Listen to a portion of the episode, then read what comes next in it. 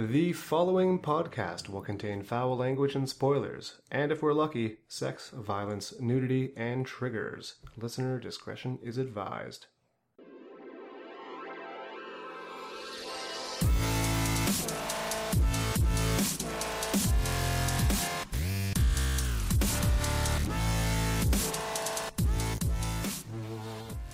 Welcome to the Everett Book Club. We are a twice monthly book review and discussion podcast specializing in old or out of print science fiction and fantasy.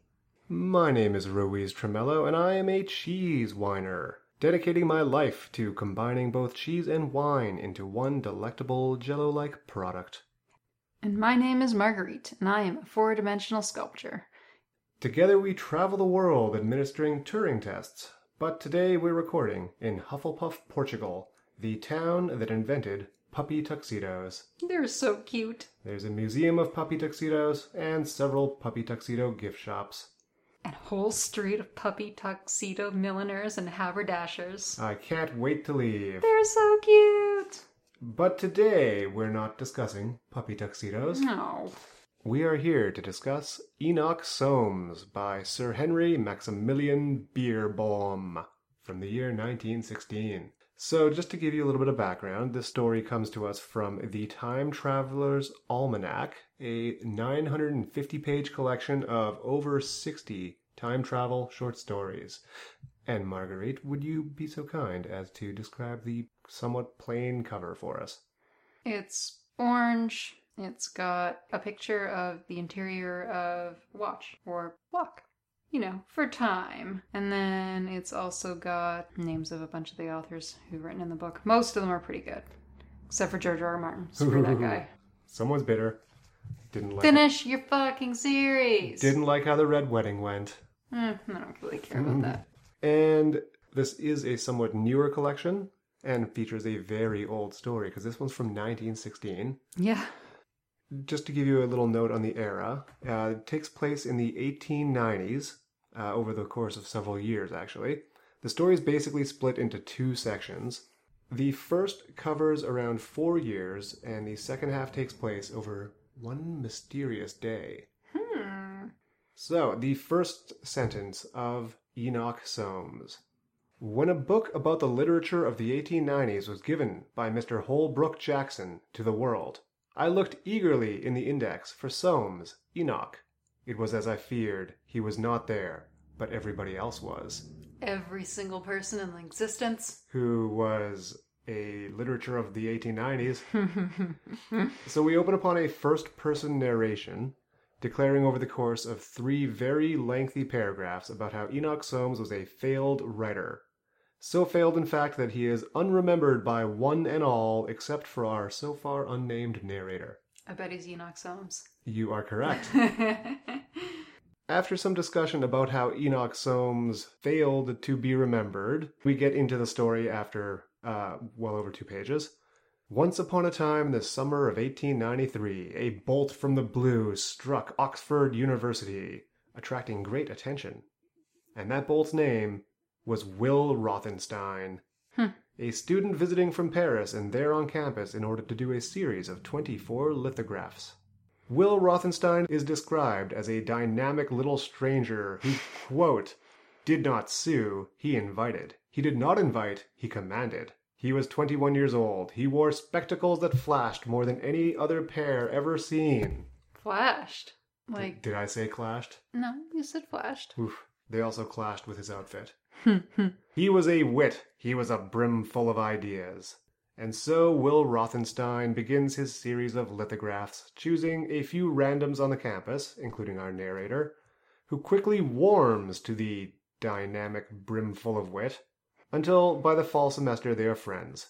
So we cut to October, where Will and narrator are visiting the domino room of the Cafe Royale. Amidst gilding and crimson velvet, opposing mirrors and tobacco fumes, conversation and dominoes. Classy. It's 1890 style. Narrator remarks that it was an hour before dinner, so of course they drank vermouth. And apparently so magnetic and famous is Will Rothenstein that randoms wander by their table just to get a glimpse of him. And one of these randoms is a stooping, shambling, tall, pale man. This author is very descriptive. This man passes the tables once or twice, and narrator declares that he wore a quote, gray waterproof cape, which perhaps because it was waterproof, failed to be romantic. yep. Otherwise, it would have been romantic, because it was a cape after all. Oh, I see. The most romantic of outfits. The pale man comes back to the table, after circling for a while, and strides up to Will Rothenstein, saying simply, You don't remember me. Hmm. Will thinks for a bit before declaring Edwin Soames. Enoch Soames, the pale man corrects. Turns out they met in Paris, and Enoch visited Will's studio. Will invites him to sit down, and he immediately orders absinthe. Because it's the 1890s, Will says that absinthe is bad for you and has fallen out of favor. Oh. But Enoch replies, Nothing is bad for one. He then very pretentiously switches to French, saying, Dans ce monde, il n'y a bien ni mal. Wow, that definitely sounded like French. I am good at French, yes. Which translates to, In this world there is neither good nor bad. Mm, That's not true. And it's also pretentious. hmm Will asks what he means, and Enoch helpfully declares that he already explained himself in the preface of his book titled Negations, which he gave a copy to Will back in Paris, so Will should already know. Right, because he definitely read it. Will responds by giving him a backhanded insult about the poor grammar he used in that very book. Ooh, he did read it. Slap. Narrator is very impressed by Enoch, saying that it was a very wonderful thing to have written a book. He's impressed that someone just wrote a book. That's right. He's easily impressed. Enoch then says he has a second book coming out, and narrator is intrigued and asks what kind of book. My poems, Oh, Enoch replies. no. Will asks if that's the title of the book, and Enoch says he was planning on not giving it a title at all. Ugh. Pretentious. Will says that Or will lazy.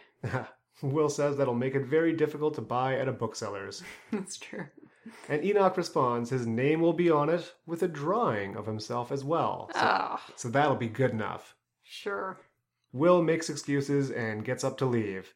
And narrator heads out with him, asking why Will was so determined not to make a lithograph of Enoch Soames. He was clearly dropping hints that he wanted the picture of Yeah. yeah, Will to take the picture. Will cryptically replies, Him, how can one draw a man who doesn't exist? How? It's an excellent question. it's never been done. Narrator asks if Will read Enoch's book, Negations, and Will admits that he did, but avoids giving any opinion. And narrator helpfully uh, narrates for us that because it's the 1890s, it's impolite for artists to critique the work of other artists in other fields. Interesting. So painters can't critique writers and vice versa. And photographers can't critique sculptors and whatnot. Yeah, it's kind of the exact opposite now. Everyone just critiques everyone. vocally on the internet. Mm-hmm. Narrator goes on to say that he immediately went and got a copy of Negations and liked to keep it around his room, mostly to use as a conversation piece so that he could tell people that he had met the author. He then goes on to say he had trouble understanding it because the preface was unintelligible, and the short stories that followed included a story about a man who wanted to murder a mannequin, which read as though, quote, the translator had either skipped or cut out every alternate sentence. oh, that sounds painful to read. Narrator says that Enoch's prose was musical, but not all that compelling, Oh, and he awaited the book of poetry with an open mind. mm, I don't. uh, I think it's already been established in our canon that you hate poetry, is that correct? I don't know if it's been established, but that fact is correct. Well, this is all poetry from now on, so you're going to love it. No, I quit. That January, narrator runs into Enoch Soames at the Domino Room, and the two strike up a conversation. After going on for far too many pages about poetry, which I did not write into the summary, Thank you. Enoch states that reading Milton had converted him to diabolism. What's diabolism? Quote, You worship the devil? And Soames shook his head. It's not exactly worship, he qualified, sipping his absinthe. It's more a matter of trusting and encouraging. Oh, interesting. I see, yes, our narrator replied. I had rather gathered from the preface to Negations that you were a. a Catholic. I'm a Catholic diabolist, hmm. Enoch replied, So he believes in the Catholic devil? and encourages him, apparently. To. To win? He's already won. Narrator asks when Enoch's book of poetry comes out and is told next week. He then asks if Enoch had settled upon a title and is told, quote, I found a title at last, but I shan't tell you what it is. Because I don't want people buying my book. I am not sure that it wholly satisfies me, but it is the best I could find. They chat about poetry some more, then we cut to narrator's impressions of Enoch's book some weeks later, because he found it in a store and bought it, and we learn the title that he hesitated to give, which was Fungoids. Oh, no, that's a terrible name. Narrator shares two of the poems from the book Fungoids, hmm. which I wrote down verbatim and will now read to you for the next 25 minutes. I'm out of here. Okay, we'll skip that part. The first is about a young woman, and the second is about a man who parties and drinks wine with the devil. Hmm. And it's a rollicking, merry set of stanzas that, Sure that end with the man realizing that the devil is very, very old. The devil was him all along. There are few reviews for Fungoids, however, and the book largely goes unnoticed. When narrator runs into Enoch sometime later, he asks if the book is selling well, and Enoch sneers at him, asking narrator if he really thinks that Enoch cares about sales, Yeah, I don't write books to sell books. Because artists only care about creation, not recognition. Sure. Coming from someone who's not getting recognition. Yeah, it's very convenient how that works. Mm-hmm. Narrator goes on to tell us that sometime soon after, he had an essay published, and he asked his editor about Enoch Soames, only to learn that Enoch is regarded as completely lacking in talent. Hmm. But he inherited money, so it's not a big deal. Oh, wow. A few years later, in the summer of 1896, Enoch's third book comes out, and it has no effect on anyone. Nobody buys it, including our narrator, who doesn't even remember its title. oh, wow. He runs into Soames once or twice in the intervening years, but very little is said besides the fact that eventually Will Rothenstein came around and did a lithograph of Enoch, Huh. who in the image actually appears to be happy. Hmm, interesting. And so we settle upon the second half of our story, June 1897. The one day? The one day. Okay. Narrator heads to a restaurant for lunch, a place called the Restaurant du Vingtième Siècle. Your accents are beautiful. Thank you. I'm sure that it is pronounced correctly. We're told that the restaurant had been fashionable with poets last year until they abandoned the place in favor of some newer discovery. Hmm, some place that didn't realize they weren't going to pay their bills. Ooh, you hate poets. The moment narrator walks in, he finds the whole place empty except for two people. Enoch Soames, and a single table away from him, a man described as Mephistophelian. Mephistophelian. Mephistophelian? Mephistophelian. As in Mephis- as in Mes- like Mephistopheles. exactly. And uh, narrator says he's actually seen that man around the domino room once or twice before. oh my. So narrator comes up to Enoch and asks if he could sit down, but before he gets any answer, he sit down anyway. He sit down. The silence is oppressive. So narrator studies the unknown man at the next table, describing him as sinister and discomforting. Oh, Enoch finally breaks the silence it's the devil. by muttering the phrase, a hundred years hence. so narrator finishes the sentence saying, We shall not be here. We shall not be here, Enoch agrees, but the museum will still be just where it is, and the reading room just where it is, Most things are going to be here in a hundred years. and people will be able to go and read there. Oh, at the reading room? That's right. That's a shock. Enoch then says, You think I haven't minded? And when narrator asks, Minded what? he says, Neglect, failure, and then starts ranting about his failures. Great. Uh, Everyone loves a failed poet ranting about their failures. on like a Tuesday afternoon in a cafe. so he starts ranting about how even though true artists care not a whit for recognition, they're still human, and it's only natural to crave success. And no one, Someone's changed their tune. no one can even grasp the loneliness and bitterness that comes from being an unrecognized writer. Uh, I'm sure lots of people know that feeling. Like all those millions of unrecognized writers. Uh-huh. Then Enoch starts going on about how he doesn't care about posterity. But his greatest desire in all the world is to go 100 years to the future to visit the museum and look himself up to see if his works are famous or studied or even remembered at all. Oh dear. He says, quote, I'd sell myself body and soul to the devil for that. Ah, good thing the devil's right there. And the man at the next table says, Excuse me, permit me, I've been unable not to hear. Because there's only three people in the cafe, and I bet they're not keeping their voices down. The Mephistophelian man goes on to say, I know my London well, Mr. Soames. Your name and fame. Mr. Beerbohm's, too. Very known to me. Not creepy. Your point is, who am I?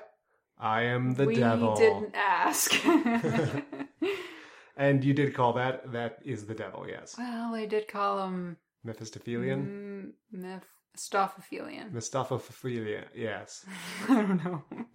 So we just got a couple of revelations there. Uh, first one, the man is the devil, which you called. what a revelation. Second off, our main character's surname is Beerbohm, and Yep. that's actually our author's surname, Okay. Sir Henry Maximilian Yeah, Beerbohm. that's right. I was gonna say. I'm pretty sure I heard that name. And you know what that means, right? This whole thing is a true story Sure. because otherwise, Why put your own name in a book? that's right. This is clearly a true story. Stephen story. King, screw you. Oh, right. Uh, that's uh, we'll cover the Dark Tower series in a different episode. Ugh, Some other twenty-five never want. week-long I episode. never want to encounter it again. No, never. Anyway, so the whole thing is a true story, obviously. And our narrator, whose name is actually Henry, it turns out, bursts out laughing at the suggestion that the man is the devil. Dr. Lucifer Satan himself Doctor. is annoyed by the laughter, saying, I am a gentleman, and I thought I was in the company of gentlemen. How dare you mock me? And our narrator Henry finally gets a hold of himself and stops laughing, apologizing for his outburst. The devil very graciously accepts his apology, Mhm. and then turns to Enoch, saying he actually does have the power to send him 100 years in the future. So he quickly outlines the scheme, saying it's just past 2 in the afternoon now, and the reading room at the museum is open until 7, so he could send Enoch 100 years into the future, where he'll spend 5 hours at the museum before being instantly transported back to the restaurant, the very table he's sitting in now, where then, quote, I can come and fetch you here, Mr. Soames, on my way home. Home. Nothing can go wrong with this. Home, our narrator bursts. Be it ever so humble, the devil replies. Why is he surprised the dude has a home? He doesn't look homeless. All right, says Enoch, and the deal is struck. Dun, dun, dun. The devil tells him there's no smoking in the museum in a hundred years, so Enoch drops his cigarette into his still full glass of wine, No, that's a waste of wine. and the devil reaches a hand across towards Enoch, and when he touches him, the mad poet vanishes in the blink of an eye. The devil stares at Henry triumphantly. Henry shudders and then says, Very clever, but The Time Machine is a delightful book, don't you think? So utterly, entirely original. The devil replies, You are pleased to sneer, but it is one thing to write about an impossible machine. It is quite another to be a supernatural power. Yeah, those are two different things. One's sci-fi, one's fantasy. No, one's sci fi, one's real, because this is a true story. Uh huh. Definitely true. The devil leaves while Henry pays the bill for Enoch's lunch, because the poet skipped out on his bill. Ugh, that was the plan the whole time. Poets, man. Fucking poets. but then Henry makes a reservation at the restaurant saying that he and Enoch will be dining there at 7 p.m. And he requests the very same table they were just sitting at. He then leaves and spends the intervening hours wandering around in a state of shock, saying that he has only the haziest recollections of the afternoon. So he got high. Henry goes to dinner a bit before 7, reading a newspaper while waiting for Enoch's return. And when Enoch appears suddenly out of thin air, it was just the same way he'd originally vanished. Hmm. Blink of an eye. Henry doesn't ask him about how the future was. Really? Instead, he begins scheming for ways to save Enoch's life from the devil, saying the devil won't catch up to him if he immediately leaves for France. Yep, the devil's not gonna find you. Never been to Paris. Never. Oh, definitely been to Paris. Enoch replies, It's like my luck to spend my last hours on Earth with an ass.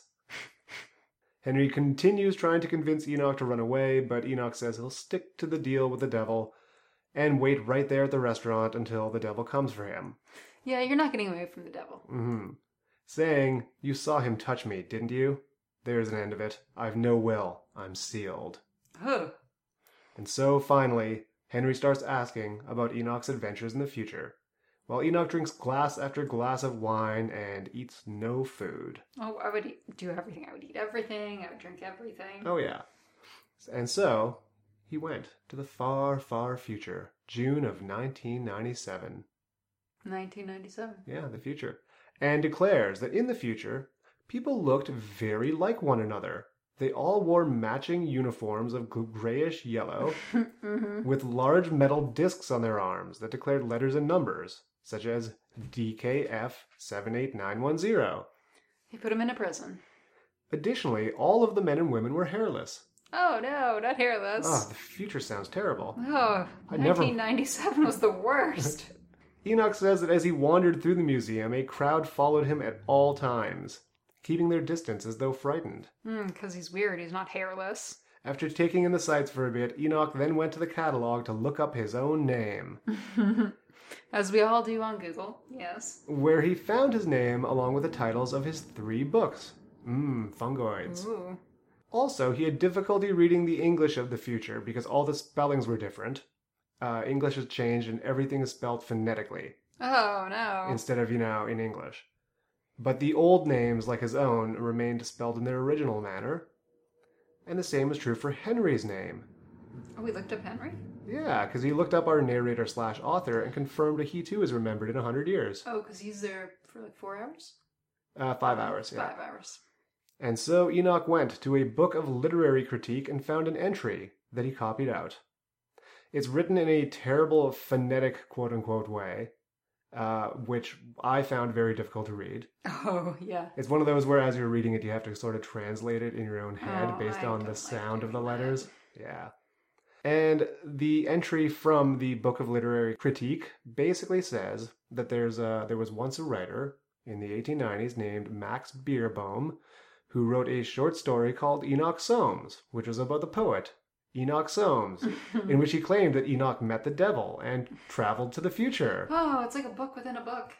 And the critique claims, quote, it is a somewhat labored satire, but not without value, as showing how seriously young men of the 1890s took themselves. That's quite the sigh. I I have something to say about this. Okay. So the actual author Yes. has written a book hmm as himself writing a book and then he writes his own critique of his book within the book. It's meta. But it's from 1916 and it's meta. Uh-huh. Before meta was known as being meta. hmm Now that's meta. Mm, no, it isn't. so is he suggesting to the people who are going to read this book that this is how they should interpret this book? Well, there's there's no wrong way to interpret things. There's only incorrect ways. but by putting it in there, is he suggesting this is how we as readers should interpret it? Potentially. Ugh. It's all very baffling, our narrator announces, asking if Enoch copied out the passage properly, and he says yes, he did. But Henry protests that he's not a fiction writer, he's actually an essayist. The whole thing must be a coincidence. Really, he's not realizing what's happening here. but then Enoch says, let's talk about something else. And as the evening continues, Enoch drinks more wine and gets more and more bitter, then uh, telling the narrator that he isn't an artist. And he feels very unlucky that apparently the short story about his Faustian bargain is the only way he's remembered in the future. Eh, that's pretty good. And eventually, the devil returns, wearing a tilted top hat and twirling his mustache Wow. villainously. That denotes evil. He does not have a monocle, but I assume that he does. Probably in his pocket. Like eh, they didn't even say it in the description because it, it went without saying. Oh, it's just implied. Yeah. He orders Enoch to leave with him, and as they head out the door, Enoch turns back to our author and declares, Try to make them know that I did exist. Obviously, he does. Well, yeah, because we're reading about him, because it's a true story. Sure. Henry runs out the door after Enoch and the devil, but the moment the two walked out of the restaurant, they teleported somewhere. Hell. And so our author is left standing alone in a quiet street. He goes on to say that Enoch's disappearance from London went completely unnoticed, No, poor Enoch. and although he thought of reporting him to Scotland Yard as a missing person, he never did, Oh. because he's a terrible friend. Ugh. Terrible friend. Narrator then goes on for a bit to say that he's begun writing a short story that we are currently reading. hmm And he has done so specifically so that people in the future are prepared for Enoch's arrival at the museum. Because doubtless those people who are following him around gawking were expecting his arrival thanks to the existence of the short story. Why in the world would they actually expect it to happen? Because he wrote about it, and everyone remembers Maximilian Beerbohm. Yeah, but even he didn't believe the devil was the devil. He then adds a curious postscript, saying that years later he caught sight of the devil several times, usually from a distance, but once in Paris he realized he was approaching the devil on the sidewalk, and remembering Enoch, he summoned all his strength and wrath and anger and got ready to tell the devil off. And so we come to the final lines of the story. hmm Quote, one is so used to nodding and smiling in the street to anybody whom one knows that the action becomes almost independent of oneself. To prevent it requires a very sharp effort and great presence of mind. Mm, not for me. I was miserably aware as I passed the devil that I nodded and smiled to him, and my shame was deeper and hotter because he, if you please, stared straight at me with the utmost haughtiness. Mm, he is the devil. To be cut, deliberately cut by him, I was, I still am furious for having had that happen to me. This guy's a coward. Doesn't try and save his friend. Doesn't even tell off the devil. Doesn't report his friend is missing to Scotland Yeah, Yard. I mean. He's in hell. And no one's gonna save him now because no one knows he's there. No. Like, at least if people knew he was there, they could have mounted an expedition or something. Or hunted the devil down. Well, yeah. I mean, pff, Scotland Yard, I'm sure they know the devil exists. I'm sure they have a file open. yep. Giant file. A devil related file. and add just another name to that list. So also Enoch is kind of a dick. He could have gotten stuff information from the future that he could have given Henry to further him. Like uh, stocks and bonds. Sure. Watch out for World War One. It's only a couple years away. Things he could bet on. Yeah, he didn't even warn him about major world events. Mm-hmm. Stock market crash, 1929. World War Two right after that. One asshole. Don't let Franz Ferdinand get killed. Or let, you know, whatever side he's on. Oh, yeah, yeah. Well, yeah. There's a lot of We things. don't really know. Well, okay. Let's face it, though. Enoch was a poet, which means he was very pretentious and Plus, like, he considered himself a, what did you refer to it as? Diabolist? a Catholic diabolist, Right. Because that's a thing. And actually, come to think of it, Henry would just go with the flow. He wouldn't do anything to stop the wars. I, I wanted to, but I couldn't because it was habit. Nice. That is Enoch Soames. Uh, he was a pretentious poet, and you wouldn't have liked his poetry. No, no, I would not have. And that's why I ordered fungoids for you. I found it. It's, it's a No, real how thing. dare this whole thing's a true story. Ugh. I was there, man, in 1997. I saw the hairless people with the discs on their arms and the gray yellow uniforms. That is the year you started smoking weed. This has been the Everett Book Club. You can visit us online at www.everettbookclub.com You can email us at everettbookclub hotmail.com. or find us by name on Facebook, Twitter, or Instagram. If you or your organization are developing an artificial intelligence, Ruiz and I are available to administer Turing tests. Please note, there is no guarantee of accuracy, efficacy, or professionalism. Ever. And if you know a secondhand bookstore that deserves some love, email us and we'll give them a shout out. So, Marguerite, we have eight more days to spend in Hufflepuff, Portugal, Not enough time. and I'm already bored. What? So I'm gonna skip the puppy tuxedo fashion show tonight. Well, I'm still going. I hope you have fun. You know, there's gonna be cats on the catwalk too, right? Uh, say what? Yeah, cats and kittens. Wait, kittens and cats? Alright, count me in. How long does it last though? All night.